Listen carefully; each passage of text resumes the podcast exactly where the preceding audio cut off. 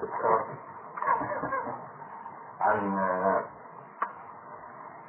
استفسار عن الأمر السابق في حديث سلمان اللي هو الموقوف عليه. قد يقول بعضهم أنه لا حكم المرفوع على أساس أنه هذه مسألة غيبية يعني ما لسلمان علم بها. هذه مسألة فيها تفصيل يأخذ عنه كثير من الناشئين بالعلم. خلاصة الكلام آه، قول الصحابي في حكم المرفوع إذا كان له علاقة بما يتعلق بشريعة الإسلام التي جاء بها محمد عليه الصلاة والسلام. أما ما يتعلق بالأخبار الماضية فمن الممكن إن كان قويا أن أي حديث منقول يتحدث عما وقع فيما مضى من الزمان فيمكن أن يكون ذلك من الإسرائيليات والإسرائيليات كما هو معروف أنه تروى كما جاءت لا نصدق ولا نكذب. ومعنى ذلك أنه لا يجوز الاحتجاج بها. ولذلك فمثل هذا الحديث لا يصح أن يقال هو في حكم الموضوع لأنه ليس له علاقة بما يتعلق بالشرع مثلا حديث ابن عباس حين يقول أن القرآن نزل جملة واحدة إلى بيت العزة في السماء الدنيا ثم نزل أنجما هذا حديث موقوف لكن حقيقة هذا في حكم المرفوع لأنه يتعلق أولا بأمر غيبي لا سبيل العقل العادي غير الموحى إليه أن يكتشف هذا الغيب. ثانيا له علاقة بغيب مرتبط بشريعة الإسلام فإذا هو تلقاه عن رسول الله صلى الله عليه وسلم. إما مباشرة وإما بواسطة غيره من كبار الصحابة. فإذا حديث سلمان لا يمكن أن يقال إنه شيخ من المغفرين لعلك شبيهة لا والله. الله. ما يشرح السلام عليكم. وعليكم السلام. ثم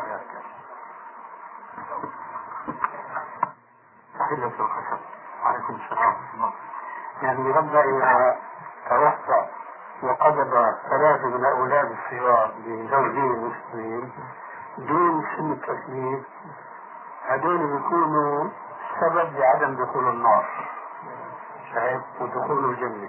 قيل يا رسول الله واثنان قال واثنان قال الصحابي الراوي حتى ظننا أننا لو كنا واحد لقال واحد بالرسم معي أنا وصلت ولا شو؟ مع أبو ليلى بعدين بصير عيادات كيف؟ زيادة الشغل ما عم تفكر آه بطال الأبرقة هذا مكان هون المنطقة في السجود ما تعيد السلام آه في السجود اقرب ما يكون عبد ربي وهو ساجد أكثر فيه من الدعاء بصلي وراء امام يعني يطول السجود وصاحب في النوافل السلام نحن نسأل شيخنا بالنسبة لفتح الباري وعمد الشارع من خلال آه، يعني دراسة طويلة للكتابين عندكم أي الكتابين أفضل ولماذا؟ والامر كما قيل لا هجرة بعد الفتح. ما في مشكلة بين الكتابين من الناحية الحديثية أولا ثم الفقه المقارن ثانيا. نعم لكن هل معذرة يعني في في في التعبير هل يعني نبذكم للمذهب الحنفي يعتبر داخل في حكم الفتوى يعني هل هل إيه؟ فرقكم يعني المذهب الحنفي آه. هل له دخل في توجيه فتح الباري على العمدة؟ أقول لا إن شاء الله تحقيقا.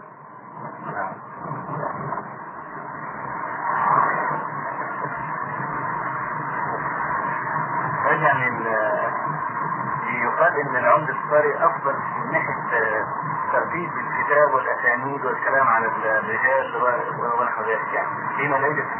هذا شيء آخر هذه قضية شكلية هو كذلك لكن هذا ليس الأمر الجوهري الذي يهم طالب العلم. أما العلم بالحديث وبأقوال العلماء وأدلتهم وترجيح الراجح منها أحيانا هذا أفضل بكثير من لندن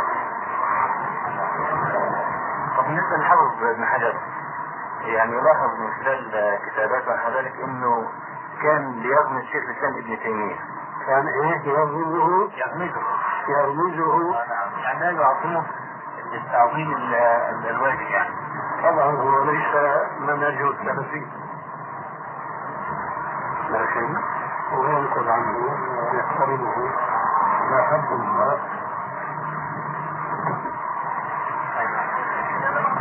حافظ ابن حجر منهج ليس سلفيا في العقيدة أيوه هو التعريف في هذا هو الشرع استثناء مؤلف بتاع صوم الكافر إيه؟ إيه؟ هو أولا صلاة عليه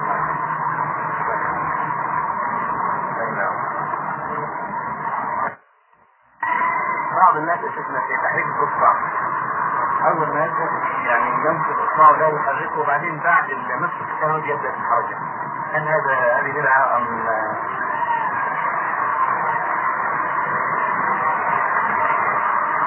هذا تنظيم للتحرير بطبيعة الحال لا يشرع إلا بالنص ولا نص في ذلك إلا مجرد الرأي الذين يقولون مثلا بالإشارة دون التحرير منهم من يقول يرفع عند النفي ومنهم من يقول عند الإثبات ومنهم من يقول إذا رفع عند النفي أنزلها عند الإثبات ومنهم من يجعلها هو منهم من يجعلها أخذ إلى آخر التشهد نعم.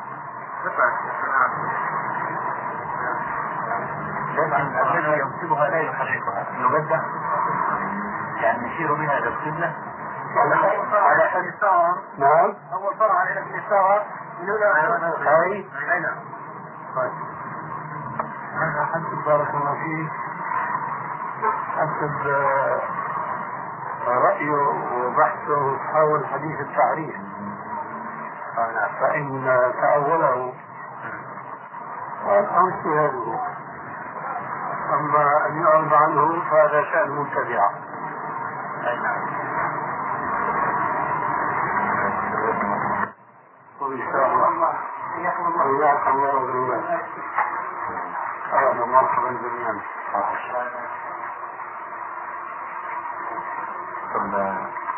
فيهم صلاة صلاة الجماعة وفي مجالس العلم.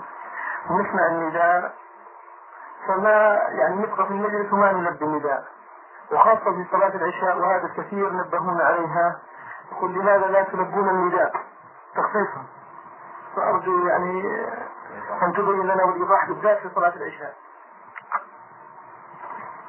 هو الحيثية لا فرق بين صلاة العشاء وبين بقية الصلوات الصلوات لأن إجابة المؤذن في كل فرض من الفرائض الخمس هو فرض كالصلاة كما قال عز وجل وأقيموا الصلاة وآتوا الزكاة واركعوا مع الراكعين.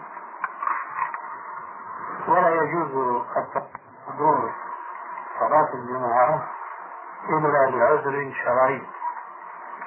بعد هذه الكلمة الموجزة كصوت للجواب نقول إنه يرد السؤال هل اجتماع الناس على مجلس علم يعتبر عذرا شرعيا للتخلف عن صلاة الجماعة؟ لا شك ولا ريب أنه لا يوجد لدينا نص من كتاب الله أو من حديث رسول الله صلى الله عليه وآله وسلم مما يمكن أن يؤخذ منهما أن الاجتماع للعلم هو عذر. وأنا شخصيا كنت قضيت سنين مديدة إلى ما كنا في الدرس حضرت الصلاة خرجنا إلى المسجد وقطعنا الدرس إلى أن رأيت أثرا صحيحا في مقدمة الجرح والتعديل لابن أبي حاتم الرازي يروي عن الأئمة الإمام أحمد وعلي بن المديني. وغيرهما من أئمة الحديث والفقه أنهم كانوا مجتمعين. فحضرتهم صلاة الظهر فنبهوا بحضورها فأجاب الإمام أحمد نفسه رحمه الله بأننا نحن الآن في مجلس علم. وواضح من هذا الجواب أنه يعتبر المجلس العلمي عذرا للتخلف عن أداء الصلاة مع الجماعة في المسجد وأن يعوضوا ذلك جماعة في ذاك المجلس. فبعد أن رأيت هذا الأثر وأنا بلا شك بلا شك شديد الثقة بهؤلاء الأئمة وفهمهم وفقههم صرت بعد ذلك أترخص فإذا لم ينتهي الدرس مع الأذان مثلا وبقي علي تتمة استمررت في الدرس إلى أن ينتهي. ثم نصلي جماعة في نفس المكان. هذا كل ما يمكن أن نأتي به جوابا عن هذا السؤال. لكن مما لا شك ولا فيه أن الدرس الذي يمكن أن يعتبر عذرا للتخلف عن أداء صلاة الجماعة في المسجد هو الدرس الذي يتعلق بدراسة الكتاب والسنة وليس أي درس آخر. هذا الذي يمكنني أن أقوله جوابا عن ذاك السؤال. تفضل. طب بالنسبة لقول النبي صلى الله عليه وسلم لما تأخر عن صلاة العشاء قال إنه للوقت لولا أن أشق على أمتي. نعم. باستثناء هل يجوز استثناء صلاة العشاء بالذات؟ لو مثلا نحن في مجلس ليس في مجلس علم أو نحو ذلك ونحن جماعة كهذه الجماعة يجوز لنا أن نؤخر صلاة العشاء إلى نصف الليل كما في الحديث؟ أظن أن جواب هذا السؤال جاء ضمن في الجواب عن السؤال الأول. لكن من ظني المشار إليه أنك لعلك توجه هذا السؤال من باب التوضيح فقد قلت إنه لا فرق بين جماعة العشاء وبين جماعة الصلوات الأخرى من حيث أنه يجب إجابة الداعي إليها. فهذا هو جواب هذا السؤال الثاني.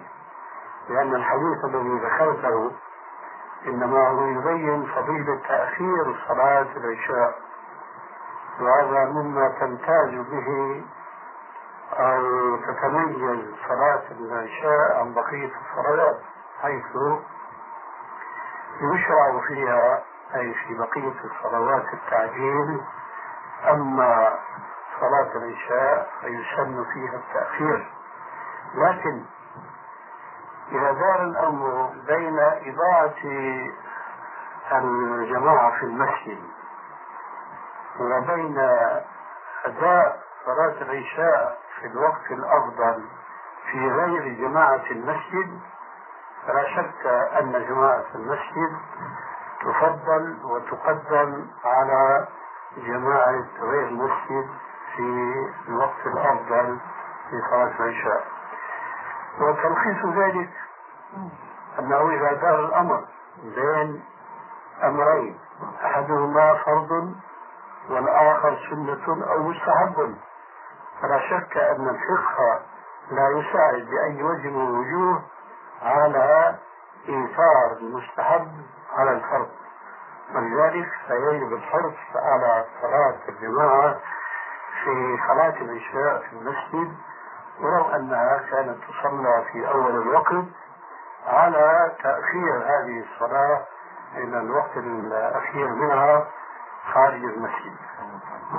هنا مشكلة هنا مشكلة بالنسبة للأثر اللي هو ورد عن الإمام أحمد إذا كان يقال أن صلاة الجماعة في المسجد واجبة فمثل قول الإمام أحمد بجواز التأخير هل هذا يعني يصلح للوجوب؟ يعني الوجوب لعله مثلا الله لا لا يصلح لأن الأدلة القائمة على إيجاب صلاة الجماعة هي من القوة بحيث لا يمكن أن تزعزع عن دلالتها لكن هذا يقال فقط أنه يستثنى درس مثل هذا الدرس الذي قيدناه بالكتاب والسنة كرخصة لتخلف عن عن المواهب فقط. أما التأثير بالقصة على الأدلة فهذا أبعد ما يكون من الصواب. نحن منهجنا الأخذ بالكتاب والسنة. فقول القائل آه، أيا كان لابد أن يكون معتمد على أدلة شرعية من كتاب الله وسنة النبي صلى الله عليه وسلم. فكلام الإمام أحمد بن حنبل يعني نراه أنه مجرد هذه الأدلة فهنا ممكن أن نحمله. ونحن نعلم أن الإمام أحمد بن حنبل يرى وجوب حضور صلاة الجماعة. فممكن أن يحمل أنه أخر الجماعة كلها. يعني الجماعة المسجد كلها تأخرت. أو يكون له يعني ملكية في ذلك أن المسجد كله تأخر عن هذه الصلاة وكان الصلاة مقامة في المسجد الآخري لكن بمجرد قوله فقط ما بعرف يعني هل هذا يعني يكون لنا أو رخص لنا أن إحنا نتخلف عن الجماعة؟ هل في الحادثة التي أشرت إليها أن الاجتماع كان في المسجد. إذا من أين نستحضر قيد المسجد. إليه ما في إشكال في الأصل ثم أنا أريد أن ألفت النظر أن القضية ليست متعلقة برأي الإمام فقط. هناك أئمة في مجلس العلم كانوا وكلهم يعني رأوا هذا الرأي. واستمروا في درسهم آه هذا الأثر في الواقع هو من الآثار الكثيرة التي تحملني أنا شخصيا على أن طالب العلم ينبغي أن لا يعتمد فقط على فهمه للكتاب والسنة. وإنما ينبغي أن يضم إلى ذلك ما كان عليه السلف الصالح لأنهم كانوا أقرب آه، عهدا بالشرع قبل أن يدخل فيه الغرائب من الآراء والأفكار. ثم كانوا أعلم منا بلا شك. ثم كان في المجلس يعني الواحد يحضر فيه عديد من أهل العلم مش كما هو الواقع اليوم. مجلس فيه ربما العشرات والمئات ويكون فيه طويل للعلم مثلي فيكون هو الذي يتكلم والآخرون يسمعون وهناك كانوا وقود من كبار العلماء ينعقد المجلس هناك فإذا تكلم واحد منهم وأنصت الآخرون إليه ولم يبدوا أي اعتراض يكون هذا أقوى لما يقوله ذلك العالم مما هو واقعنا اليوم. كنت متمسكا مع الحكم الأصيل وهو وجود حضور المسجد. إلى أن وجدت هذا الأثر فاعتبرته رخصة مع ذلك فنحن لا نلزم أحدا بهذا الأثر وهذا نهاية الجواب. وإنما نلفت إليه النظر فنقول هؤلاء الأئمة يعلمون يقينا ما نعلمه نحن وزيادة من وجوب الصلاة. مع الجماعة ولا يمكن أن ننسبهم إلى تقاعس أو تكاسل أو اتباع لهوى. مما هذا ممكن أن يعترينا وأن يصيبنا فإذا كانوا كذلك يكون لاتفاقهم على ما فعلوه يعني قوة لطالب العلم أن يقتدي بهم لكن لو قال والله أنا ما اقتنعت بهذا وأنا مع الأصل فليس لأحد عليهم سبيل. أدير الأسئلة حتى ما تصير فوضى أولا وبعدين ما يحظى بعضهم بقصة الأسد.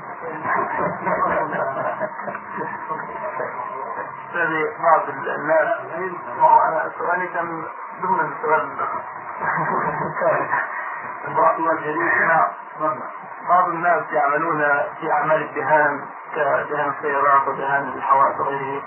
فتصاب أيديهم ووجوههم ببعض هذه الدهانات ويجدون مشقة جدا في إزالة هذه كل وقت. فهل يعني يباح لهم أنهم في الوضوء أنهم يتركون بعض هذه الأشياء؟ أو هل يباح لهم أنهم يجمعون بعض الصلوات رفعا للحرج الذي يقعون فيه؟ هم أولا عليهم أن يعملوا المستطاع في إزالة آثار الدهان. حيث يحول بين وقف من هنا يمينك من هناك. أيوه.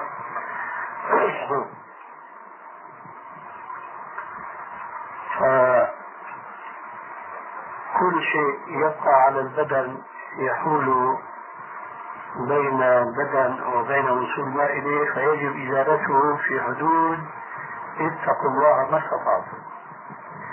فإذا وصل الأمر إلى عدم الاستطاعة أو على الأقل إلى وجود الحرج فإن ذاك لا نرى مانعا من الترخص بالجمع في حالة الإقامة.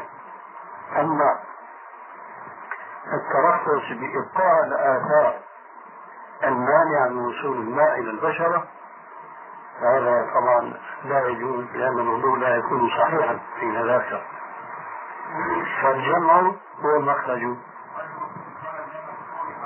ما الجمع الحقيقي؟ لا يوجد في الشرع جمع سوري إنما هو في المذهب الحنفي. ليس لهم على الجمع السوري دليل يا شيخنا والجمع السوري مع أنه عزيز عن الدليل فهو يناقض الرخصة لأنه يكذب. الذي يعم على الجمع أن يراقب الوقت الأخير. فإذا ما بقي بينه وبين الوقت الأخير دقائق معدودات شرع في الصلاة صلاة الظهر مثلا بحيث إذا انتهى منها داخل وقت العصر. هذا ليس رخصة هذا فيه عرج. في حديث الصحابة أن النبي صلى الله عليه وسلم قال ما في وقت من وقتي الصلاة عن وقتها إما تقديما أو تأخيرا هذا هو الذي ثبت لا غيره خليها بعد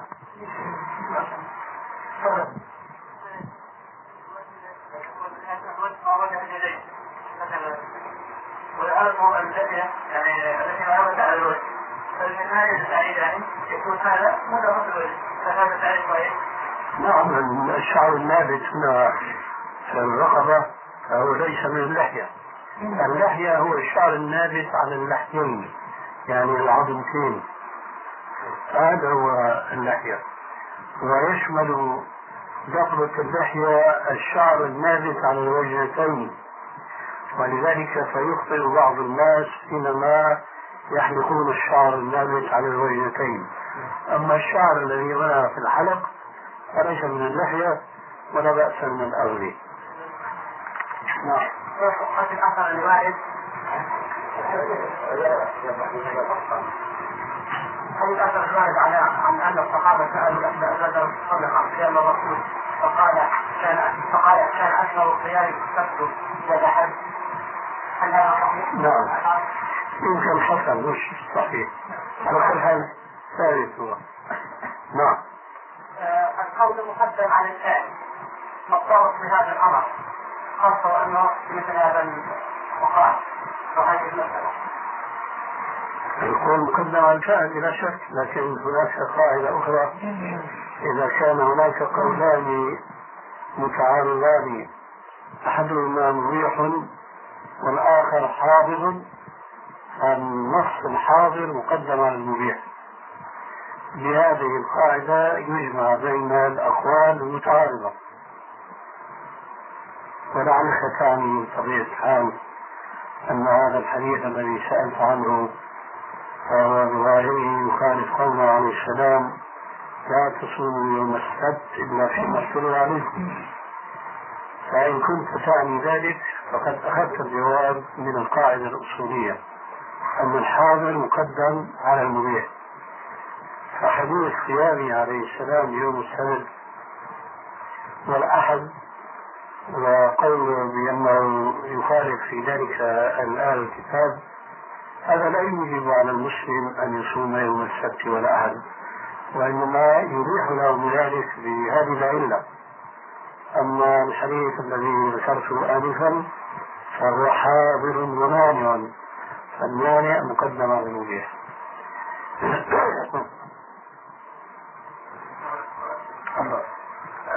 بالنسبة يعني ابن تيمية تكلم في مسألة الداخل إلى المسجد هل يصلي تحية المسجد أم لا؟ فقال هنا يعني في في هذه المسألة. يصلي أم لا؟ متى؟ إذا دخل المسجد أوقات النهي. مقصود أوقات النهي. فهنا في أحاديث نعم. في أحاديث تنهى عن الصلاة في هذه الأوقات. وهذه تكون حاضرة. وأحاديث تأمر بالصلاة في هذا الوقت وهذه آمرة فقال فيها أن مثل هذا الموضع ننظر إلى أيهما مخصص إذا كان في واحد من الاثنين يعني فيه ما يخصصه سيكون الثاني أقوى منه. صحيح. فلما نظر في هذه المسألة وجد مثلا أن الرجل الذي دخل في صلاة الفجر وصلى سنة المسجد سنة الفجر بعد صلاة الفجر والرجل الذي جاء متأخر عن صلاة الجماعة فالنبي صلى الله عليه وسلم قال له صل مع الجماعة. قال هذه نافله بالنسبة له. إذا قال إن هذا النهي فيه فيه يعني تخصيص. فيكون الأمر هنا أقوى منه. فهنا في أحاديث أحاديث السبت جاء فيها ما يخصصها النبي صلى الله عليه وسلم. يكون الأمر ليه؟ لأن ما ما في تخصيص هنا له أما النهي فيه تخصيص. طيب. بالنسبة ليوم السبت جاءت احاديث النبي صلى الله عليه وسلم لما قال المرأة اتصومين يوما قبله اتصومين يوما بعده كذلك في يوم يوم واختار يوم كذلك انه كان يصوم السبت والأحد فهذا يدل على تخصيص يوم السبت ويكون بذلك يعني النهي هذا مخصوص وأن الأمر على الإباحة. لماذا لا يكون العكس سمعت الجواب آنفا؟ يعني الحاضر مقدم على المبيع هنا الحاضر هنا يعني ما يخصصه هذا التخصيص لما بيكون مثل مثال اللي قلته انت نهى عن الصلاة في الأوقات الخمس. صح؟ طيب. أمر بالصلاة في وقت من الأوقات الخمس. هذا التخصيص يكون. هذا واضح ولا يمكن إلا هكذا. أما هنا لا يوجد شيء من هذا البيان الواضح قال المرأة أن تصومين نعم. مفهوم. مفهوم. لكن أصل الصيام أصل الصيام هذا هو نفل ليس بواجب يعني أن يصوم يوم الخميس. هذا نفل وأن يتبع به يوم الجمعة أيضا نفل لا يخرج عن ذلك. وأن يتبع إن شاء يوم السبت كله نفل ولذلك لما جاء نص الحديث لا تصوموا يوم السبت إلا في مفروض عليكم. فهذا ناهي وحاضر من جهة ومن جهة ثانية آه، مستبشع جدا أن يكون نص الحديث هكذا أن يضيف المضيف الذي يحاول الجمع بطريقة ما فيقول لا تصوموا يوم السبت إلا فيما افترض عليكم وإلا وإلا إذا أضفت يوما قبله أو يوم بعد هذا كأنه يعني استدراك على تعبير الشارع حينما قال إلا في مفروض عليك أستثنى الفرائض وما استثنى النوافل وذاك السبت يعني السبت يعني يقول النهي الآن السبت لكن لما قال لم يكن الباب في صوم السبت كان الباب في من السبت شوف الجمعة مش السبت أنا قال واحد أراد أن يصوم الجمعة أو الجمعة لا. ما يصوم بعد ما جاء هذا الحديث الحاضر المانع لكن أنا بقول لك انه لم يكن الحديث في صيام يوم السبت الصيام يوم السبت جاء عرضا وانما كان البحث في صيام يوم الجمعة لما قال الرسول عليه السلام لا صمت يوم الخميس قالت لا قال تريدون أن تصوموا يوم السبت قالت لا قال فأفطري فالقصد كان منصبا على النهي عن صوم يوم الجمعة. جاءت الرخصة لمن يريد أن يصوم يوم الجمعة بأن يصوم يوما قبله أو يوما بعده. هذه رخصة وذاك ناهي وحاضر. فالحاضر مقدم على المبيح لذلك المثال الذي قدمته نقلا عن الجميع أو في الواقع من فخر الجميع وبذلك تزول كثير من المتعارضات من النصوص لكن ذلك لا ينطبق ابدا فيما نحن فيه. لأن هناك أمر وثمة نهي كيف التوفيق؟ ينظر أي النصين العامين كان بعض عمومه شرك النص العام الذي لم يضع عمومه على النص الذي ضعف عمومه. فأمر نهي هنا لا شيء من ذلك اطلاقا. هنا حاضر ومبيح لذلك كان جوابنا سابقا ما ذكرناه آنفا تفضل نعم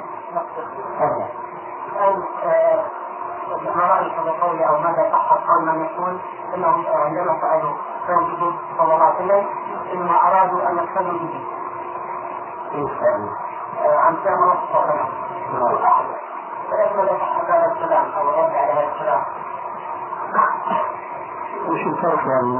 سواء سألوا أو ما سألوا الرسول عليه السلام لما شيء فسواء جاء السؤال عنه أو لا يصبح شريعة. فإذا سأل السائل عن هذا الذي فعله الرسول يعني مسألة تقوى ما تقوى. تبقى كما فعل الرسول عليه السلام. وأظن أنك تعني من هذا السؤال كأن السائلين يتصور هذا الذي أنت تنقل عنه أنه كان على علم بقول عليه السلام لا تصوموا يوم السبت إلا في مثل عليكم ومن أين هذا؟ هذا مجرد خيال. ومجرد محاولة الخلاص من صراحة الحديث إلا فيما افترض عليكم تفضل. رجل وقف بعرفة. وطاف الإفاضة قبل أن يرمي كما الدليل على ذلك؟ في حديث أظن ذكرته في حديث النبي لأنه طاف قبل أن يرمي فقال له لا حرج. غيره تفضل.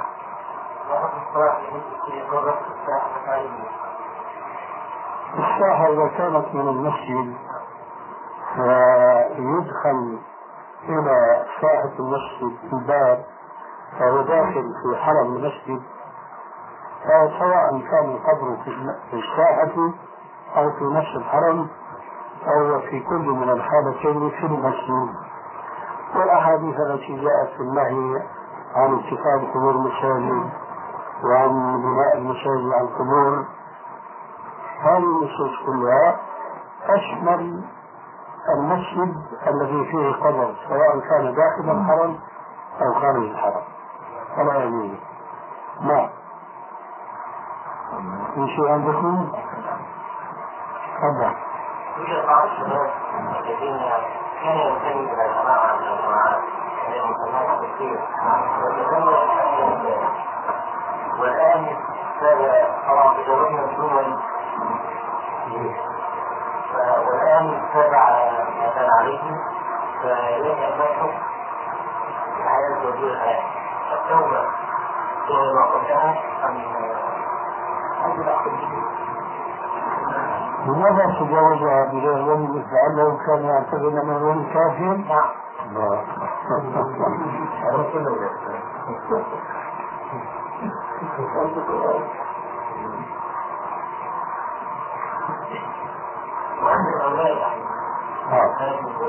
ما في فرق في أولاد ولا ما في أولاد؟ فإما أن يكون هذا النكاح جائزا أو لا لا إله إلا الله أعلم يكون الجواب كالآتي أن الرجل يعتبر الرجل الذي كان في الجاهلية.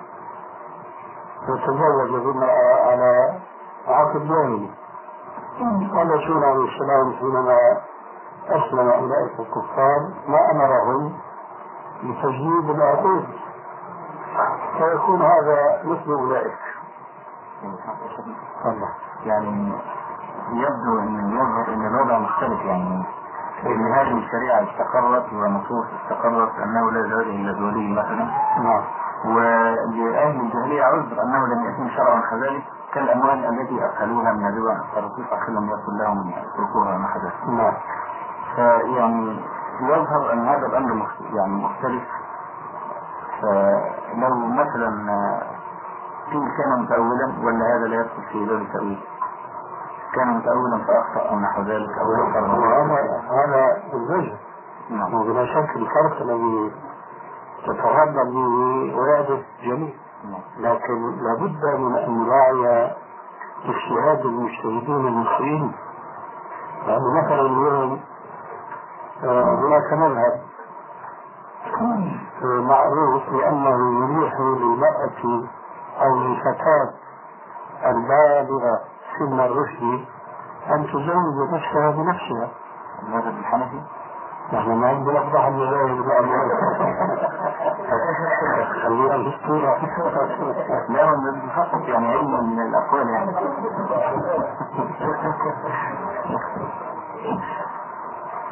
فنفترض شخصا عاش في هذا المذهب ما عاش وتزوج امرأة بناء على هذا المذهب. نعم. ومثل أو لم يمثل مش مهم نعم. ثم تبين له خطأ هذا المذهب. بدليل ما أشرت إليه من النص. أيوة فماذا يفعل؟ كما قال كما ورد عن عمر الخطاب أنه سئل مرة عن حدود إرث فأفتى برأيه. قيل له أنت فيما سبق. منذ كذا أفتيت بخلاف هذا. قال هذا على بنفسي الآن ولا على ما أفتينا نعم. لأن الاجتهاد يتغير نعم. فهذه الفسحة لابد منها. صحيح أنا ألاحظ أن ثمة فرقا بين اجتهاد إمام من أئمة المسلمين. فيقول بجواز تزوج الفتاة الراشدة بنفسها دون إذن أبيها. أن هذا العقد صحيح.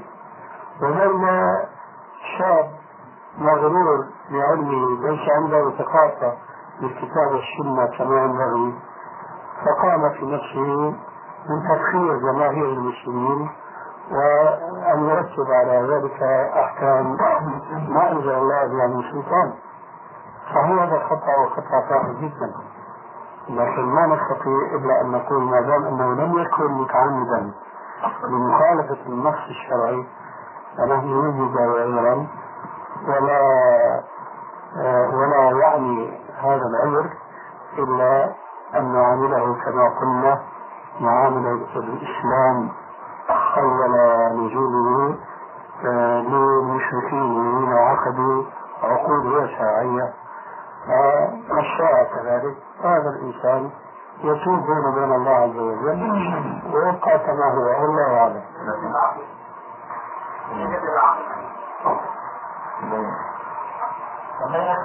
إذا صح جواب السابق ما في داعي للعقد لأن الصحابة لما أسلموا ما جددوا العقود. في مشكلة هنا شيخنا. وهو يعني إذا أتاني رجل بمشكلة لا أجد لها حلا هل يجوز أن أتتبع الرخص في المذاهب؟ أيوه فنحن مثلا لو نزلنا مشكلة هذا الرجل على المذهب الحنفي وهو جواز أن تتزوج البنت بغير إذن الولي مع اعتقادي أن الحديث صح ونحو ذلك. هذا أنا ما نزلت هذا. لا ده آه، سؤال مستقل ثاني. نعم لو أنا كل أنا نزلت أكون آثم مع اعتقادي صحة حديث عائشة وأبي موسى. خلاص طبعا الآن مثلا تعتبر أنك تخالف الحديث نعم. لكن أمر الناس ليس كذلك. يعني يعني يعتقد بأنه زوج البنت آه، أبو البنت كافر. طب هنا هنا هل لكل إنسان أن أعتد بتأويله؟ وهذا اللي قلناه آنفا قلنا أنه هؤلاء أوراد بعد ما درسوا العلم. لكن هذا وقع. وقع في الواقع. ليس لهم أن يجتهدوا. نحن نقول في أبسط من هذه المسألة لأنهم يخلون حينما يجتهدون. وبعد لم يعرفوا. أن يفهموا نصا من كتاب الله أو من حديث رسول الله صلى الله عليه وسلم. يعني نحن فقط عندنا هذه المشكلة. ما طريق حلها لا نستطيع أن نقول عقدك باطل. وهؤلاء الأولاد يعني غير شرعيين ما دام أنه لم يكن بمثابة من تسأل عنه إنه يعلم أن أنه لا نكاح بولي ثم يقال في ذلك. فهذا إذا تزوج بلا شك يكون عقله باطلا. ولو جاء منه جزيرة أولاد. هذا نكاح باطل. لكن الناس ليس كهذا. الله أعلم. نعم. سؤال العقيدة في الرأس ويقول إنه هذه الكرة الأرضية إذا فرضنا بأن رجل في الطرف الأعلى بالنسبة لنا ورجل آخر في الطرف الأسفل الطرف الأسفل فالرجل الأعلى إذا رفع يديه إلى السماء فإنه إلى ما والساعة ويكون بطل لليدين لا يسمعون وأما الرجل الذي الأسفل تتورط فيكون يرفع يديه إلى تحت كل من كان على سطح الأرض فهو يرفع يديه إلى السماء إلى العلو. أنت يعني تأتي خطأ. خطأ من أهل الفلكية طبعا أنها شرعية هذه كرة أرضية ما هنا كويس. ما هنا إيش فوقهم؟ ما هنا إيش فوقهم؟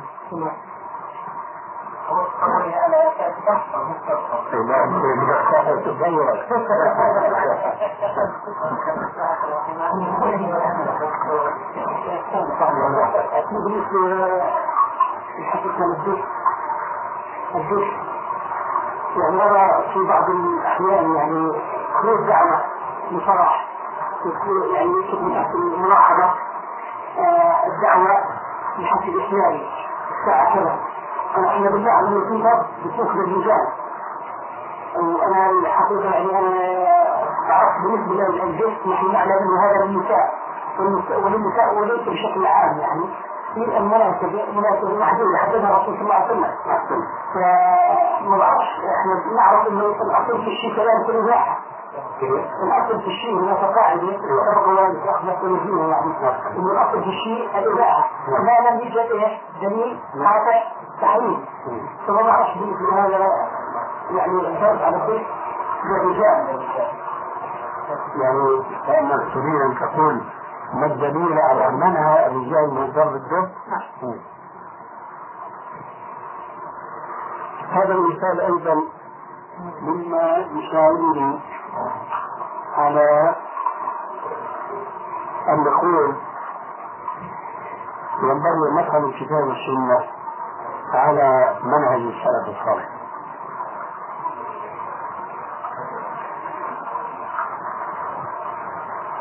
الضرب بالدف كما أشرت مأذون به في مناسبة كمناسبة العرس.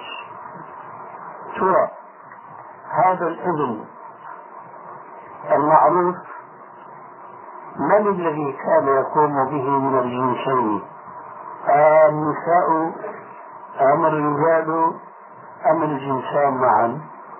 حينما ترجع وتدرس الموضوع تجد أن ذلك كان من عمل النساء ولم يكن من عمل الرجال. فجريان يعمل على شيء هو قيد بالنص الذي قد يفهم بمعناه الأوسع فإذا جرى العمل في صورة ضيقة لا يجوز لنا أن نوسعها. والعكس بالعكس. إذا جاء العمل بصورة واسعة فلا يجوز نحن أن نضيقها. لماذا؟ لأن الخير كله في الاتباع والشر كله في الاتباع فإذا القضية تحتاج إلى معرفة واقع عمل السلف. هل كان الرجال يضربون على الدخول أم النساء؟ ثم هذه خاطرة الآن تبدو إذا قيل بأن الرجال تضرب أيضا على الدف أو الدفوف في مناسبة كمناسبة العرس هنا يشتركون أيضا مع النساء. فالنساء يضربن على الدفوف والرجال يضربن على الدفوف أن تنقلب القضية رأسا على عقب فيقوموا بوظيفة النساء الرجال. فبدل أن تضرب النساء على الدفوف تضرب الرجال على الدفوف أما النساء من جهة والرجال من جهة هذا من ناحية العملية الفنية مش مقبول لابد يعني يصير هناك إيش؟ خوف يعني يخبطها الشاهد الذي يذكره أهل العلم أن الضرب بالدف للنساء والمستثنى من الأصل إنما هو خاص بالنساء دون الرجال. وغيره؟ النساء لغيره الله لما يجوك هذا عن ذلك يعني بعض العلماء يجون كثير يقولون في بعض كتب ابن تيمية يقول ذهب إلى أهل البصرة. وقال إني رأيت أهل البصرة ينتهون بشيء يعني معنى بالتقدير وما بعرف يعني يقولون عن ذكر الله. وهنا تفسير هناك تفسير للتقدير يقولون بالوقوف على الحقوق والجماع وبالأناشيد يعني هذا الإمام الشافعي رحمه الله. على هذا الموضوع. ومنها التفسير المحفظ أن التقدير هو ليس الضرب على الذكر وإنما هو الضرب العصا. يعني أشبه ما يكون شفت أو ابتليت ومما من يشوف جوع موسيقى إلى رئيس. شو بيعمل الرئيس؟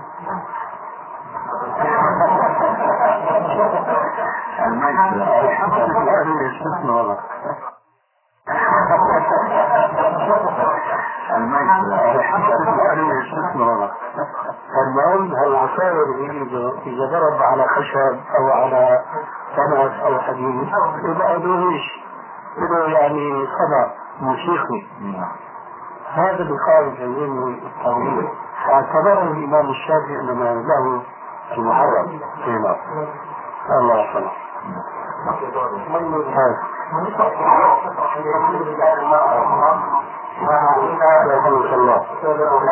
ماذا المرأة؟ المرأة من المرأة؟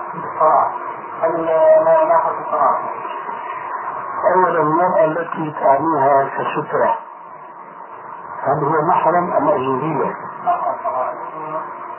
نعم؟ محرم طيب وهي متسترة السترة الشرعية طبعا إذا تكون طبعا يشبه تخرج وأخيرا يغلب على ظنه أن هذه المرأة لا تبرح مكانها حتى ينتهي المتستر بها. عن صلاته من صلاته إن وأخيرا يغلب على ظنه أن هذه المرأة لا تبرح مكانها حتى ينتهي المتستر بها عن صلاته من صلاته إن كان الأمر كذلك وتوفرت فيه هذه الشروط الثلاثة ذلك. فيجوز اتخاذها سترة أما أن يغلب على الظن أنها تتبقى يعني هذا وقع معنا في المسجد مثلا؟ آه يقول أحدنا يصلي لا يجد مكان مناسب يتستر فيجد إنسان جالس يذكر الله أو يصلي مثلا. فيتستر به وإذا بالرجل يبدو دوام نار. فقبل أن يصلي المصلي خلفه لازم يعمل دراسة يقول هذا شو فيضرب على ظنه القضية يعني لا يكلف الإنسان يتعمق ويعرف القصى يكفي غلبة الظن إن غلب ظنه أنه سيبقى كسترة تستر به وإلا دبر أمره هذا الذي معنيته كشرط ثاني حينئذ إذا اتخذ هذا المصلي محرما له من النساء سترة مع الملاحظات التي ذكرتها آنفا ثم افترضت أنت أن امرأة مرت بينه وبينها أكذلك؟ لا إذا كانت بالامرأة ومرت المرأة من بينها لا بأس امرأة على امرأة أهون من امرأة على رجل بسم الله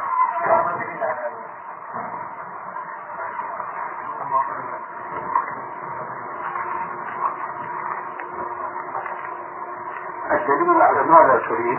على على الإخوان صلاة الجمعة إذا مرت من بين يدي الجمعة لأنها متهتها إذا مرت المرأة من بين يدي رجل وكانت تتذكر كان متذكرا لا كان هو يصلي ومرت امرأة من بين يديه وهي مستكبرة فهمنا هو هذا سترة ولا لا؟ هناك. خلاص. خلاص صحيح ما الفرق بينهما ما في فرق أنا ما فرقت لك. عندي قبل الحديث. عم تقول ما الفرق؟ أنا أقول لك أنا ما فرقت. ليش عم تسأل ما الفرق؟ في الصورة السابقة فإن رجل يتستر بامرأة محرم. هذا الأول معليش كم سؤال عندك أنت؟ عندي سؤال. اثنين طيب. الأول تفكر بمرأة امرأة امرأة محرم نعم طيب امرأة تصلي طيب ومتخذة سفرة ومرت من بينها من بين يديها امرأة أخرى طيب ثم أن تتخذ ما أجبناك على هذا كان حكم الأول أم باب أولى وهو يطلق الله الثاني المنطقة عنده فيبني من الكلام إن إذا كان رابع سترة ومرت من بين يدي السترة يفكروا إنه تقطع الصلاة يعني زي ستة إيش يعني؟ السترة السترة فهمها؟ لا تشيل وما يفكر يا أخي هاي سترة وهاي مصلي أي شيء يمر بين المصلي وبين السترة لا ضرورة أي شيء لأنه اللي بضر في المصلي نوع من نوعين إما ضرر نقص في الصلاة وليس إبطال لها وإما إبطال لها. والضررين نفسهم يحصلوا فيما إذا كان ما في سترة. هذا يصلي ليس إلى سترة. واضح إلى هنا. مر النار أي مار كان. هذا النار إذا مر من وراء موضع سجوده هذا ما في سترة موضع سجوده هنا لا يضره لكن إذا مر بين قيامه وبين موضع سجوده وما في سترة إن كان النار امرأة بالغة أو حمار أو كلب أسود بطلت صلاته سواء كان الذي يصلي رجلا أو امرأة أما إذا كان ما في سترة فالسترة هي سبب شرعي للمحافظة على صلاة هذا المصلي المتستر بالسترة هذا إذا مر واحد من المفسدات في صلاته فإذا كان النار شيء آخر فمن باب أولى ما بأكثر في صلاته. ورحمة إن شاء الله. هاي.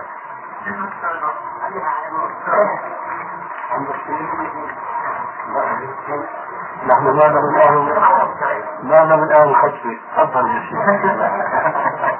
نعم. بالنسبة لبيع وشراء الفيديو. نعم. آه، طبعا هو يعني يظهر إن حكمه بي- بيختلف عن التلفزيون من حيثية إن أنا بتحكم في نوعية ال- الشريط أو العرض كالتسجيل هذا تمام. نعم. ف من هذه الحيثية يجوز إن الإنسان يبيع ويشتري.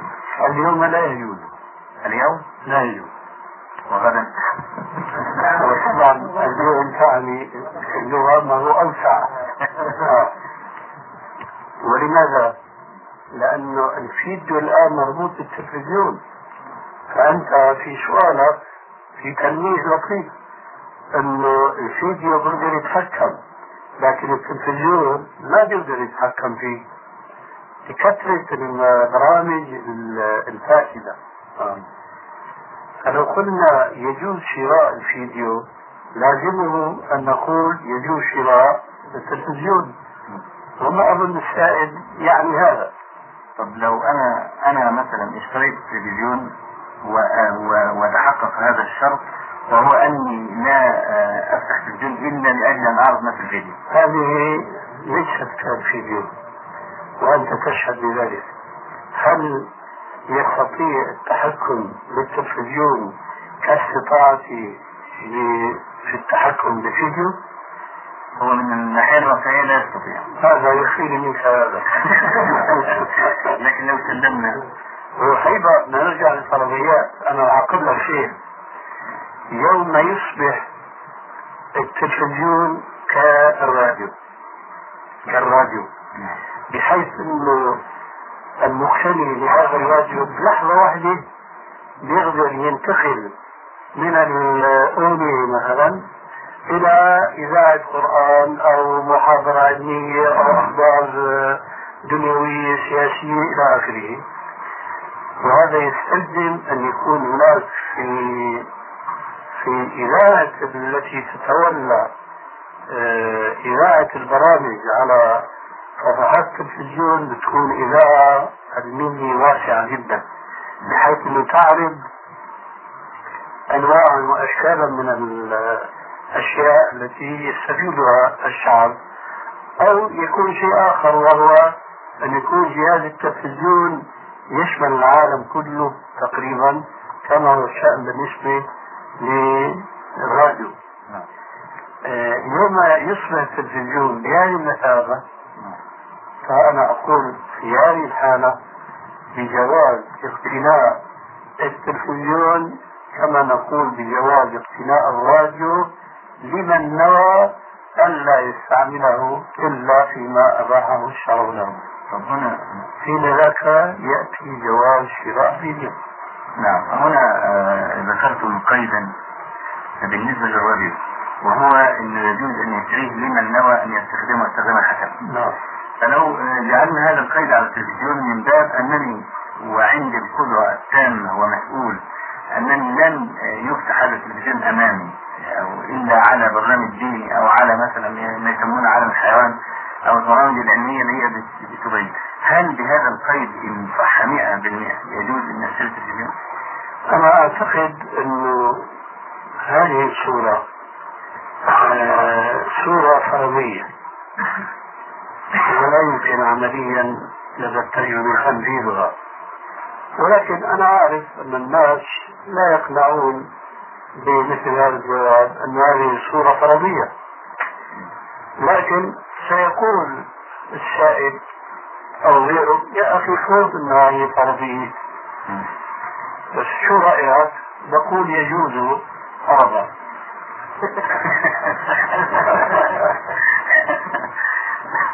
لكن آه، لأن فعلا هناك من يستطيع أن يفعل هذا لا يمكن هذا هذا لا يمكن هذا يمكن جمعة جمعتين شهر شهرين ثلاثة أربعة سنة وبعد ذلك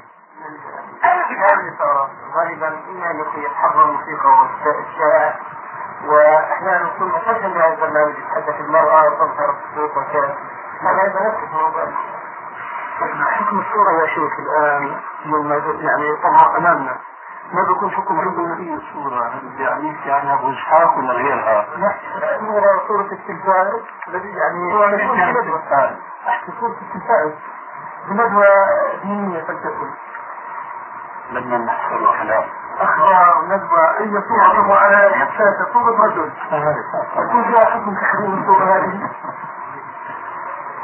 حينما نقول بالقيد السابق أنه لا يستعمل التلفاز إلا في المواضيع الجائزة شرعا مش هكذا كان الكلام السابق؟ طيب.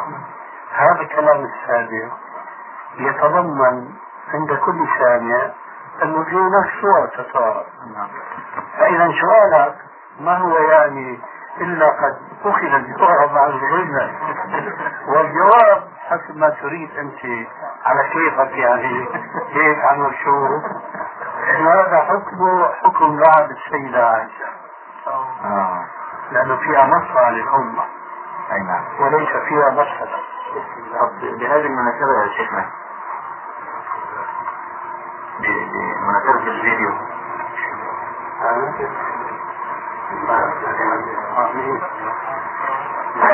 بمناسبة الفيديو. كان آه، ال- الناس الأفاضل يعني ممن ينتسبون أنصار السنة عندنا. دعا إلى عمل ما يسمى بالفيديو الإسلامي أو المسرح الإسلامي أو نحو ذلك. وبالفعل آه، يعني عرض الفكرة على ممثلين ممن على أساس تصوير السيرة النبوية كلها في حلقات مسلسلة فذلك يستدعي وجود نساء. وإن لم يعملن أصلا بالتمثيل هل ال- هذه الفكرة إسلامية أصلا؟ أعوذ بالله حول نفس الموضوع يا شيخ في مسجد مقام على مساجد ليس أنا أريد ال لا ما هذا الجواب أريد أن أعرضه عليه لأن هو غير مقتنع بكثير من الإخوة الذين ناقشوه ورجل كبير ولا يحتل مكانا يعني وهو يرى هذه الفكرة يقول نحن بتغير العصر إحنا ممكن نعمل شريط فيديو تعليم الصلاة لحد كده والسيرة النبوية ما عادش حد الآن بيقرأ. فإحنا نريد أن نريد المرئية نظرا لانتشار فيديو. فقل نجعله فيديو إسلام. معليش نجعله فيديو؟ سلام أنا بقول له عرضوا بالتلفزيون مثلا مناسك الحج. شيخ يطوف حول الكعبة يرمي الجمرات إلى آخره. أنا بقول اؤيد هذا؟ بناء على حديث لعب السيدة عائشة كما المحت انفا لكن هون في عامل وهو إدخال النساء في موضوع ال- ال- التمثيل ولا إيه؟ التمثيل نعم إيه. فمن هنا نحن نقول أعوذ بالله اما لو تعرض الموضوع عن إدخال النساء كعامل لتكملة القصة التي يريدونها. فانا ما في عندي مانع. وإن كان ربما هذه أيضا بالنسبة قد تجر إلى أنه يمثل الصحابه وأبو بكر الصديق وربما كما يفعلون في بعض الصور بيمثلوا الغار وربما يلمحوا لصورة أبو بكر يعظموا شوي مقام النبوة رسالة ما بيتعرضوا له فقد يأتي زمن وهذا الحقيقة من أدق مكائد الشيطان لأنه ما بيجي بدل الإنسان يظلل رأسا وإنما بطريقة ماكرة جدا جدا. آه، أنا أضرب لكم مثلا من واقع المسلمين اليوم الملتزمين بل والدعاة الإسلاميين. حينما انتشر استعمال ال- الآلات التصوير هذه هذه بيسموها الكاميرا. اضطر الناس أن يعرفوا حكم الشرع فيها. هل يجوز التصوير بها؟ فأول من عرفنا أعلن رأيه بصراحة هو بخيتكم. الشيخ محمد بخيت قائد لا البخيت اللي كان مفتي مصر. لا البخيت نعم المطيع. آه. غير محمد غير محمد نعم هذا بالباء وهذا طيب. فأصدر فتوى خلاصتها أنه يجوز التصوير الفوتوغرافي وجاء بفلسفة وتعليلات ما أنزل الله بها من سلطان. ووجد هذه الفتوى قبولا عند الناس جميعا لأنها تحقق هوى في نفوسهم. وتبنى هذا الرأي جماهير الدعاة الإسلاميين خاصة الذين لهم مجلات إسلامية يقولون. ما مضى زمن إلا في الوقت اللي كانوا يحطوا صورة فعلا فوتوغرافية لأحد الذين يرسمون مقالات في المجلة وإذا بهم صاروا ينشرون له صورة يدوية. وعندكم مثلا من الأمثلة مجلة الأمة. مجلة الأمة. تنشر صور للغزالي تصوير يدوي مش تصوير فوتوغرافي. فما الذي أحالهم من الرخصة التي قدمت إليهم إلى ما كانوا إلى عهد قريب يصرحون أن الصور الفوتوغرافية مباحة أما الصور اليدوية محرمة. فعادوا إلى إيه؟ ارتكاب ما كان محرما لديهم. هذا من تدليس الشيطان. يعني شو بصير الآن؟ أنا بقول يا جماعة ما في فرق بين الصور اليدوية والفوتوغرافية وفي لي كلام طويل في هذا ما نضيع الوقت الآن.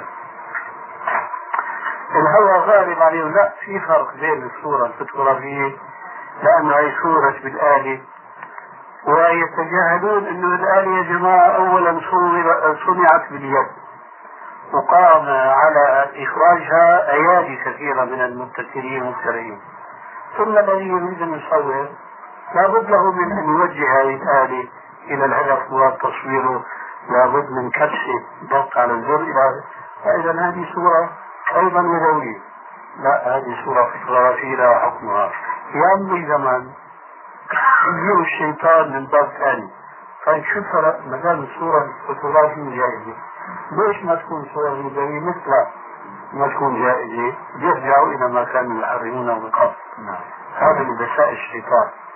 أريد أن أقول بالنسبة للتمثيل فأوله بيكون ماشي لكن بدرجهم بدرجهم لحتى يجوا يصوروا مثلا نزول الوحي كنور مثلا نزل من السماء. ثم يمكن يساووا مثل النصارى يصوروا جبريل كالطائر له جناحا إلى آخره. لذلك ينبغي سد هذا الباب اطلاقا حتى لا يجرهم إلى ما هو محرم لديهم الآن. ونحن نعلم من الشرع أن المحرمات على قسمين محرم لذاته محرم لغيره. فالشيء يحرم لا لأنه هو حرام في نفسه وإنما لأنه قد يؤدي في زمن في زمن ما قرب أن بعد إلى المحرم في ذاته ثم أنا أقول التمثيل المسلمون ليسوا بحاجة إليه لأن هذه بضاعة أوروبية. الأوروب نعم؟ أقول التمثيل هذه بضاعة أوروبية. نحن نقلدهم. هم بلا شك في حياتهم الاجتماعية بحاجة إلى مثل هذا التمثيل. لأنه ما في عندهم آه، ما يدفعهم ما يحتجهم على عمل خير إلا الخيال. بينما نحن عندنا نصوص من الكتاب والسنة. تكفي لتهذيب النفوس ولتصفيتها من الأخلاق السيئة وحملها على الأخلاق الصالحة وهكذا فحينما نأتي إلى شيء جاء به الأوروبيون يناسبهم. فننقله إلينا. كأننا نقول أنه نحن ليس عندنا مثلهم ليس عندهم ما يقومون به المجتمعات. إلا بهذه التمثيلات. فهذا أيضا نوع مما يحول في اعتقادي من أن نصنع صنعهم وإذا كانوا كما يعلم الجميع في اعتقادي يقول الرسول عليه السلام للصحابة أو بالأصح لبعض الصحابة حينما مروا بالشجرة التي كانوا يعلقون عليها أسلحتهم في زمن الجاهلية قالوا يا رسول الله اجعل لنا ذات أنواع كما لهم ذات أنواع قال الله أكبر. لو قلنا نحن هيك اليوم يقولوا دول متزمتين متشددين. الرسول يقول هذا مجرد ما سمع يقول أحد الصحابة اجعل لنا ذات أنوار كما لهم ذات أنوار يعني شجرة نعلق عليها الأسلحة.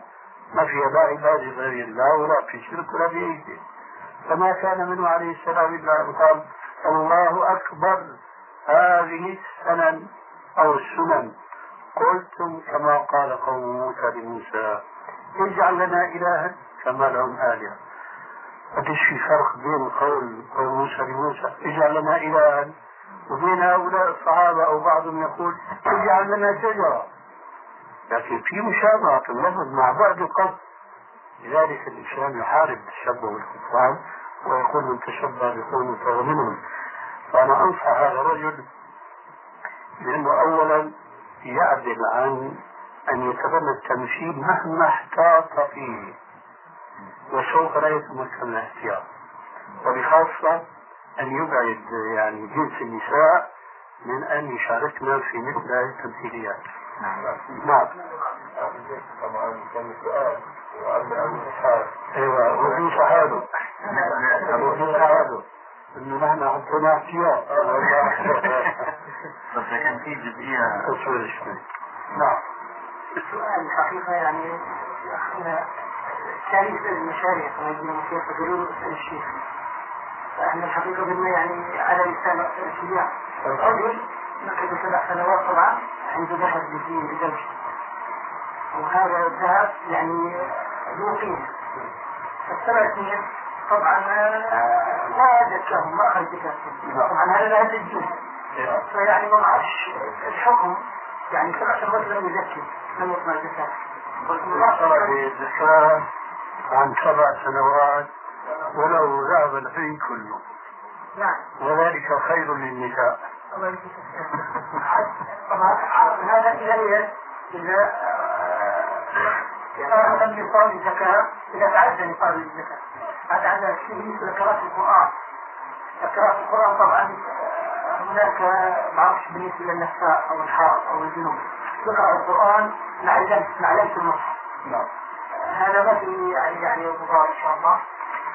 بالنسبة للنفساء والحائض ما في أي مضار لأنه النفساء والحائض في حكم الشرع آه، لسنا كالجنب. الجنب باستطاعته أن يتطهر أن يغتسل. فإذا أراد الجنوب أن يقرأ القرآن وأن يمس القرآن فهو أولا باستطاعته أن يغتسل وثانيا ذلك خير له أفضل. أما المرأة الحائض أو النفساء فهي لا تستطيع أن تغتسل. فالذي يريد أن يكون مرشدا لها. ليس له سبيل إلا أن يقول لها أمسكي عن قراءة القرآن سواء عن ظهر الليل أو عن قراءة الحاضر نفس القرآن. خاصة النفساء وبصورة أخص النفساء التي تأكل أربعين يوما. فحينئذ يكون سبب لتحريمها من أن تستمر صلتها بينها وبين ربها في قراءة كلام الله تبارك وتعالى فهنا لابد إما أن يحرمها من هذه الصلة وإما أن يقول لها ما دام ما باستطاعتك أنك تسبي فأقرأي وهذا الذي نحن نقول به لماذا؟ لأنه أولا ليس عندنا دليل شرعي يحرم على الجنب سواء كان رجلا أو امرأة. ليس هناك دليل شرعي يحرم على الجنب أن يمس القرآن أو أن يقرأ القرآن. الأصل في الأشياء الإباحة وهذه قاعدة معروفة في أصول الفقه. ثانيا يوجد بعض الأحاديث التي تؤكد هذه القاعدة. هذا يعني كما يقال نور على نور. لو لم يكن هناك مثل هذه الأحاديث فالقاعدة تكفينا. لأن أي قاعدة علمية حينما تكون قاعدة علمية حقيقة فهي قائمة على أدلة شرعية مش على مجرد فكر أو هوى. فحينئذ إذا لم يأتي في الشرع في تحريم شيء دليل خاص نحن نرجع في هذا الشيء إلى القاعدة. فمن القواعد مثلا الأصل في الأشياء إباحة الأصل في الأشياء الطهارة. مثلا هلا عندكم هذه المسجلات. شيء معدن أبيض شيء بلاستيك أسود شيء كذا إلى آخره. هون مثلا كتابة حمراء يمكن على ورق إلى يا ترى هذول الأنواع هذه طاهرة ولا نجسة؟ إيه. أنا بقول طاهر مثل قال صاحبنا يمكن يقول واحد يقول إيش في عندك دليل؟ مين بده يجيب دليل؟ على ألوف مؤلفة من الأنواع موجودة على وجه الأرض ويتصرف فيها البشر. ما نستطيع نقول في عليها دليل وهي طارة ودليل لكن شو دليلها؟ القاعدة الأصل في الأشياء الطهارة. كمان مثلا المنج حلال ولا حرام؟ تعرفها؟ منجا منجا تعرفها؟ إيه، حلال أكله ولا حرام؟ هات نص مين يجيب لك نص إنه قال رسول الله المنجا اصل حلال في قواعد الاصل في الاشياء عبادة طيب نرجع لموضوعنا السابق الأصل ان الجنوب والحائض والنفساء أنه يجوز لهم قراءة كتاب الله بل هذا هو الأفضل. لهم حينما يريد قائل أن يقول لا هذا حرام نقول هاتوا برهانكم إن كنتم صادقين. ما إجا البرهان؟ نحن باقين على الأصل. من جملة القواعد الأصل براءة الذمة. شو معنى الأصل براءة الذمة؟ أنا بتهمك إنه بدي من عندك 100 دينار. أنا أقرضتك الله 100 دينار. الشرع بيدي يثبت وإلا هذا الأصل أنك بريء الذمة لما بثبت أنا إنه إلي عندك 100 دينار حينئذ أنا باخذ حقي وإلا الأصل براءة الذمة هذه قواعد مهمة جدا. فمنها الأصل إيش؟ الإباحة. عندنا في مسيرتنا أدلة بتأكد الأصل هذا في هذه المسألة. مثلا لما حج الرسول عليه السلام حجة الوداع ونزلوا في مكان اسمه سلف قريب من مكة لأنهم كانوا على مراحل يركبوا على الدواب فخيموا بطبيعة الحال. دخل الرسول عليه السلام على عائشة ووجدها تبكي. قال ما لك يا عائشة؟ أنا خفتي يعني تبكي قالت نعم يا رسول الله. قال هذا أمر كتبه الله على بنات آدم. تصنعي ما يصنع الحاج غير أن لا تطوفي ولا تصلي. يا ترى الحاج ماذا يصنع؟ يدخل المسجد الحرام ولا ما يدخل المسجد الحرام؟ يطوف يطوف. ما قال لا تدخل المسجد الحرام. لو أراد منها أنه ما تدخل المسجد الحرام راح تغفر الطرق تغفر الطرق لكن هو لا يريد منها أن يحرمها من أن تدخل المسجد الحرام وإنما يريد أن لا تطوف. فلذلك قال اصنعي ما يصنع الحاج غير أن لا تطوفي إذا يجوز للمرأة الحائض أن تدخل المسجد الحرام. فإذا جاز لها المسجد الحرام لا يجوز لها المساجد الأخرى من باب أولى. هذا خيار أولى طيب ترى الحاج ما تقرأ قرآن؟ يقرأ قرآن. فإذا يجوز لها أن تقرأ القرآن بنص هذا الحديث. وهكذا الأصل في الأشياء الإباحة فيجوز للمرأة الحائض والنفساء أن تقرأ. فإذا ما طهرت توضأت اغتسلت وتوضأت وقرأت يكون هذا أفضل لها.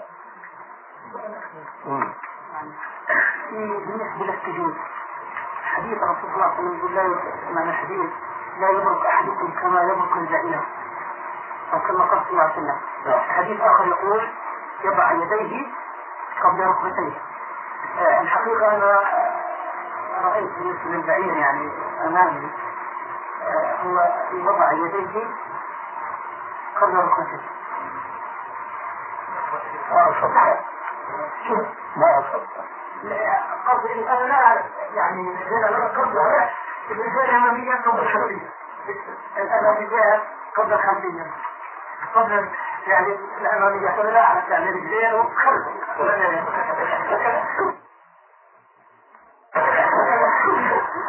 يعني سنوات يعني حقيقة ما عرفت يعني هذا الموضوع يعني في بعض. الجواب ما أنت أول سال غره قمر أنا أعلم هذا. ذلك حقيقة مثل هذا الأمر يعني متردد صحيح أنا الآن بنبهك على الخطأ الذي يقع فيه الناس وأنت من الناس لا لا أنا ما أشرب أنا مش بحكي معك شرعي الآن بحكي الآن في السؤال اللي يوجه لك ما هو شرعي لكن ينفذ للشرع بحكي الآن شو بيسموه اليوم؟ علم الحيوان حيوانات باسم هيك أجنبي. هل من إيش من وجه أم شو من اخره المهم يعني أنا هلا بدي أسألك سؤال يتعلق بالحيوان. بس انتبه للسؤال أنت من الحاضرين لأنه مو انت وحدك في المشكلة. امبارح واحد بالهاتف بيحكي معي نص ساعه حول المسألة هذه. وهو من إخواننا وشرفي. وقالوا هذا علينا إشكال. الآن بقول أقول لك. تصور الجمل أمامك يضرب أنا مثلا. إذا برك الجمل ما هو أول شيء يمس الأرض من بدنه؟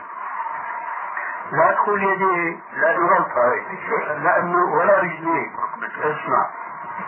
اسمع. لأنه بيمشي على أربع. صحيح؟ نعم. نعم فرجليه مثل يديه من حيث الموضوعية من يوم يسقط من بطن أمه بتلاقي إيش؟ ربك أقامه على أربع. نعم. صحيح؟ فيداه موضوعتان ورجلاه موضوعتان لا تقول لي يدي أو رجليه ها الآن أنا بقول لك حينما يبرك البعير ما هو أول شيء يمس من بدن الأرض ركبتين وين ركبتي البعير؟ في يديه في يديه في يديه ما حبيبي هذه يبتدي يا شيخ بعدين في ملقن وملقن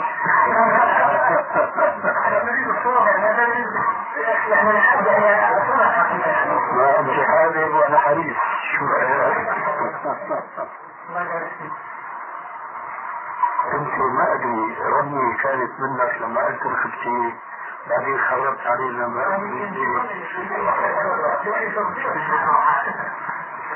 البعير يمشي على أربع عندنا تشويه هذول مقدمتين. المحفل اليوم اسمه ركبة؟ خلاف الإنسان. الإنسان ركبته في رجله. البعير ركبته في ايده هيك اللغة العربية.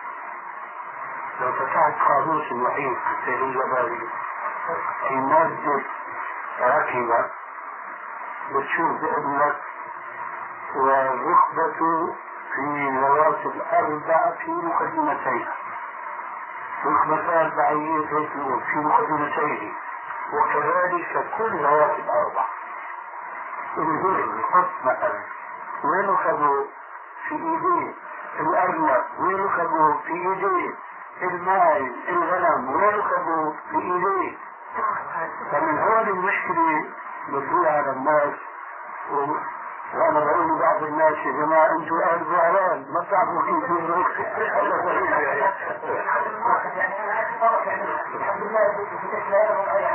معليش يا أستاذ؟ قصدي كيف تفهم الناس؟ نحن هلا ما خايفين عليك انت عرفت من السنة أن يضع يديه قبل ركبتيه لكن بيجيك واحد يجادل يقول لك الرسول قال فننظر كما ينظر بعينها من شو بعيننا من اول شيء ببعينه وانت ليش ببعينه ولذلك انت تختار بالك عليه يعني الله بلاك اللي فيه بدك تصبر عليه إذا اعتمد أحدكم فلا يبرك كما يبرك البعير كيف يبرك البعير؟ بدك تقول يضع ركبتيه اللتين في مقدمتيه قبل كل شيء من بدنه فأنت أيها المصلي لا تشبه بالبعير البعير يدرك على ركبه وين ركبه يا عربي وين في يديه مش وجهه شيخنا بالنسبة لهذا الموضوع يعني أنصار العرب بالنسبة لفتاوي ابن تيمية نعم يقول لك اتفاق العلماء تجوز الحياتين هذا من هذا أنا أعرف أنا أعرف هناك حديث ضد الحديث الذي يهرق كما لكن ليس التأثير بدك تصبر عليه بلاك اللي يصبر عليه لا حول ولا قوة إلا بالله. عندك هنا أنت تعمل السنة الآن. أنت لا تبرك بروك البعيد. لا تضع ركبتي قبل كفي وإنما تضع كفي قبل ركبتي هذه السنة. هذه السنة فيها حديثان هذا أحدهما وهذا الإنساء فهمه وبالتالي تطبيقه عرفتوا؟ وقبل ما نجيب لك الحديث الثاني بريد ألفت نظرة شو الحكمة من نهي الشارع الحكيم أن يدرك المسلم المصلي كبروك الجمال؟ من بروك رجل على الأرض. وإذا كنت أحسست أحيانا الجمل يبرك وأنت بجانبه الأرض قديش ثقيلة وقديش واسعة ترتج تحت منك هذا لا خاصة إذا كانت محملة بالأسفار معنى هلا في دمشق قبل انتشار البترول المعروف كانوا يستعملوا الخشب خشب الجود خشب المشمش من أجل إيش؟ تسعة الصديات هذه فكانت تيجي الجمال مثقلة من الأحمال هذه من الخشب. يدركوا الجمل قدام الدار توج الدار من بروحه ليش؟ لأنه محمل بالأثقال وبرك على على ركبه. المصلي كذلك تماما. انتبهوا إذا ما كنتش انتبهتوا بعد. شوفوا في المسجد هل مش خشب أرضه؟ لا. تسمع صوت عجيب. شو السبب؟ لأنه عينك وكالبعير حصلت معي كل الناس هكذا ولذلك في عبرة الرسول قال لسان حاله من أحاديث القولية الجانية أي المصلي إذا سجدت لا تسجد بروكا كبروك الجمل تلقى الأرض كفيك. حينئذ ما حد بحس إنك أنت سجدت وإنما إذا ضربت على ركبك يا وحدك بتضد المسجد منك شوف هذا هو السر في قوله عليه السلام إذا سجد أحدكم فلا يبرك كما يبرك البعير وليضع يديه قبل ركبتيه هذا الحديث الأول. الحديث الثاني من فعل عليه السلام يرويه نافع عن ولاد بن عمر قال كان ابن عمر إذا سجد ووضع يديه قبل كفيه كفيه قبل ركبتيه ويقول كان رسول الله صلى الله عليه وسلم يفعل ذلك هذا فعله وهذا قوله لكن سبحان الله بعض الناس عميت عليهم حقيقة بروك الجمل ولذلك اي مثال شلون بيبروا الجمل إلى وضع يديه قبل رجليه فشو يا جماعة الموضوع بيجيب يجيب من رجليه لكن تأمل بدقة ماذا يضع من بدنه على الأرض قبل كل شيء الركب ليه أن يبدو من حلقة كبيرة ليه آه. فلا ما بهذه الضبط هذه لا يستهوى الصلاة بخلاف تلقي في الأرض كفرين إذا الحديث الآن وضح لك إن شاء الله المقصود نعم خلاص بقى هم استعجلوا علي آه الحمد لله مسألة التمثيل تمثيل آه آه، يعني بعض يعني مثلا يخرج ممثل يمثل مثلا دور رجال فيقول عن النبي صلى الله عليه وسلم الصادق المثل الذي صدق عن عدم وبعضهم يسب أبا بكر وعمر لا سيما الشيطان يسب آه، لأضلنهم هذا جائز. يخلص ويشتروه بالتمثيل. تمثيل لا يليق بالكفار لا يليق بالمسلمين التصوير يعني التصوير حرام. لكن إذا جاء أي حال من العلماء بإلقاء محاضرة في التلفاز هنا يصور على الكاميرات فما حكم التصوير في هذه الحالة؟ الأصل منع ولا فائدة من الت- من التصوير الأصل منع ولا فائدة من تصوير الأشخاص طبعا رجل يعمل مدير بنك. فهل يجوز؟ وليس له دخل بماله نعوذ بالله من هذا الطريق. فهل يجوز يعني يشتري بالله يعني يجي بنك الله ياخذ اجر من ذلك إيش هو الفكر انت؟ ماله ماله دخله طيب هو إذا دعا إذا دعا أحد إذا دعانا مثلا إلى وليمة أو قدم لنا هدية فهل يجوز أن نقبلها؟ هذا يختلف من شخص إلى آخر اذا دعاكم إلى رجاء. وكنتم تقومون بواجب نصحه ونهيه عنه فيه من الاتباع جاز لكم ذلك على أساس آه، التلطف معه والترفق بتبليغ الدعوة ومتابعته بالنصيحة أما إذا كان المقصود فقط آه، الطعام والشراب والتمتع بهدايا فهذا لا يجوز. شوف رحمه الله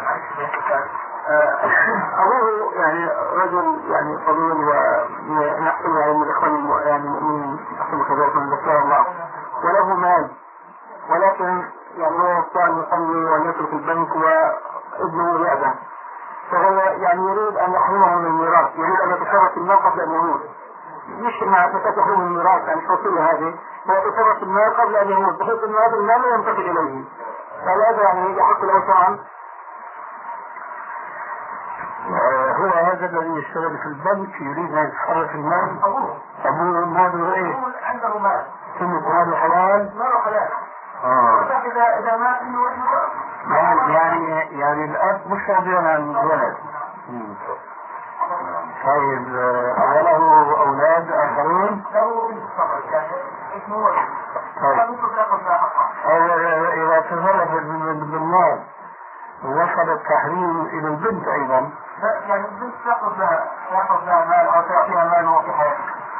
لا يجوز اولا لا يجوز الا العدل بين الاولاد ثانيا لا يجوز حتى لو كان ليس له الا هذا الولد العاصي لا يجوز له أن يتصرف بماله بقصد تحريمه من الارث اما هو يجوز أن يتصرف في ماله تصرف مشروعه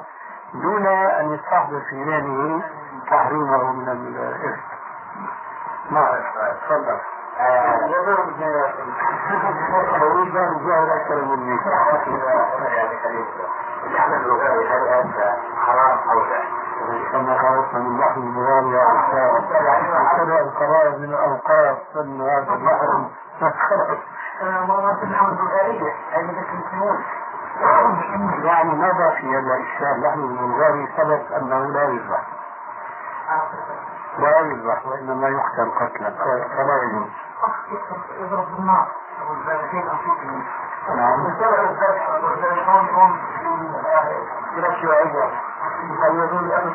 ما يكفي من بلاد الشيوعية لأن البلاد الشيوعية يختلف بين أن يكون الحكم فيها شيوعيا وبين أن يكون الشعب شيوعيا ومع أن الروس مضى عليهم أكثر من نصف قرن من الزمان وهم يبثون ضلالتهم هذه بالسيف والنار ما أعتقد أن البلاد ال- ال- الروسية انقلبت إلى مراحل كما هو شأن الشيوعيين.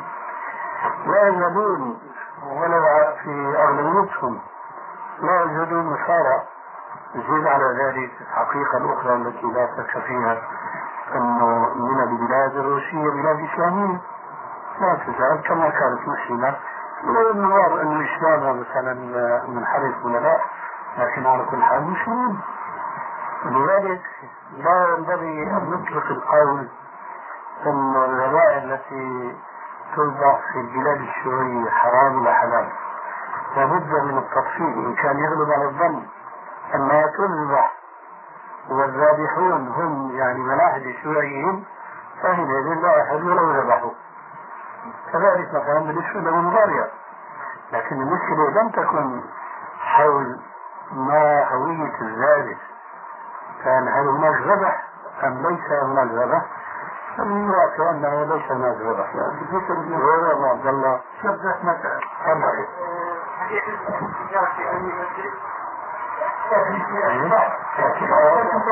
قال عليه السلام لا اعتكاف إلا في المساجد الثلاثة. المسجد الحرام ومسجد هذا والمسجد الأقصى.